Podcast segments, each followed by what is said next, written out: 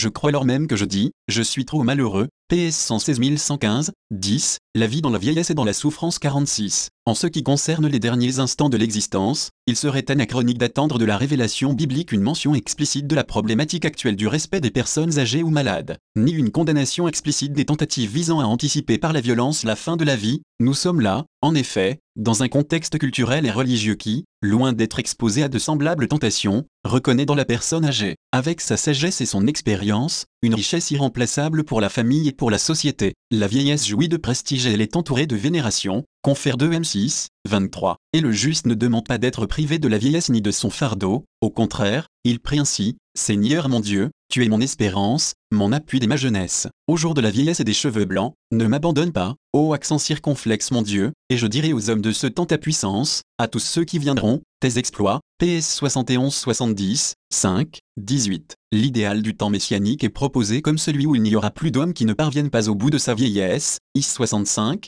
20. Mais, dans la vieillesse, Comment faire face au déclin inévitable de la vie? Comment se comporter devant la mort? Le croyant sait que sa vie est dans les mains de Dieu, Seigneur, de toi dépend mon sort, confère PSS 15, 5, et il accepte aussi de lui la mort, c'est la loi que le Seigneur a portée sur toute chair. Pourquoi se révolter contre le bon plaisir du Très-Haut? Si 41, 4. Pas plus que de la vie, l'homme n'est le maître de la mort, dans sa vie comme dans sa mort, il doit s'en remettre totalement au bon plaisir du Très-Haut, à son dessein d'amour. Quand il est atteint par la maladie également, l'homme est appelé à s'en remettre de la même manière au Seigneur et à renouveler sa confiance fondamentale en lui, qui guérit de toute maladie, confère PS 103102, 3. Lorsque toute perspective de santé semble se fermer devant l'homme, au point de l'amener à s'écrier, mes jours sont comme l'ombre qui décline, et moi, comme l'herbe, je sèche, PS 102101, 12, même alors, le croyant est animé par une foi inébranlable en la puissance vivifiante de Dieu. La maladie ne l'incite pas au désespoir ni à la recherche de la mort, mais à l'invocation pleine d'espérance, je crois, lors même que je dis, je suis trop malheureux, PS 116 115, 10, quand j'ai crié vers toi, Seigneur, mon Dieu, tu m'as guéri, Seigneur, tu m'as fait remonter de l'abîme et revivre quand je descendais à la fosse,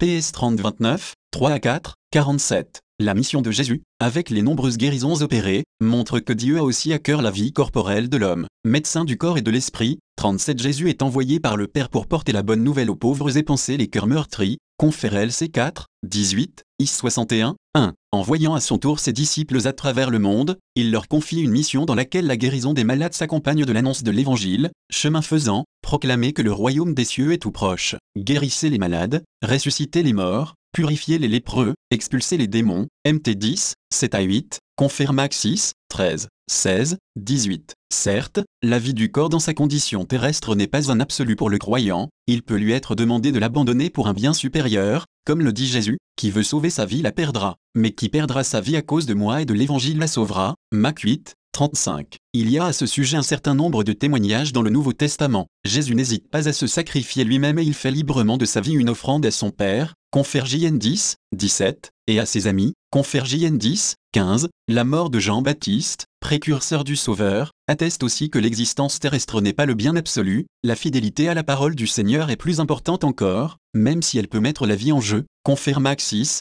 17 à 29. Et Étienne, alors qu'on lui enlève la vie temporelle parce qu'il était un témoin fidèle de la résurrection du Seigneur, suit les traces du Maître et répond par des mots de pardon à ceux qui le lapident, confère Acte 7, 59 à 60 ouvrant ainsi la voie à l'innombrable cohorte des martyrs vénérés par l'Église dès ses origines. Toutefois, personne ne peut choisir arbitrairement de vivre ou de mourir, ce choix, en effet, seul le Créateur en est le maître absolu, lui en qui nous, nous avons la vie, le mouvement et l'être, Acte 17, 28.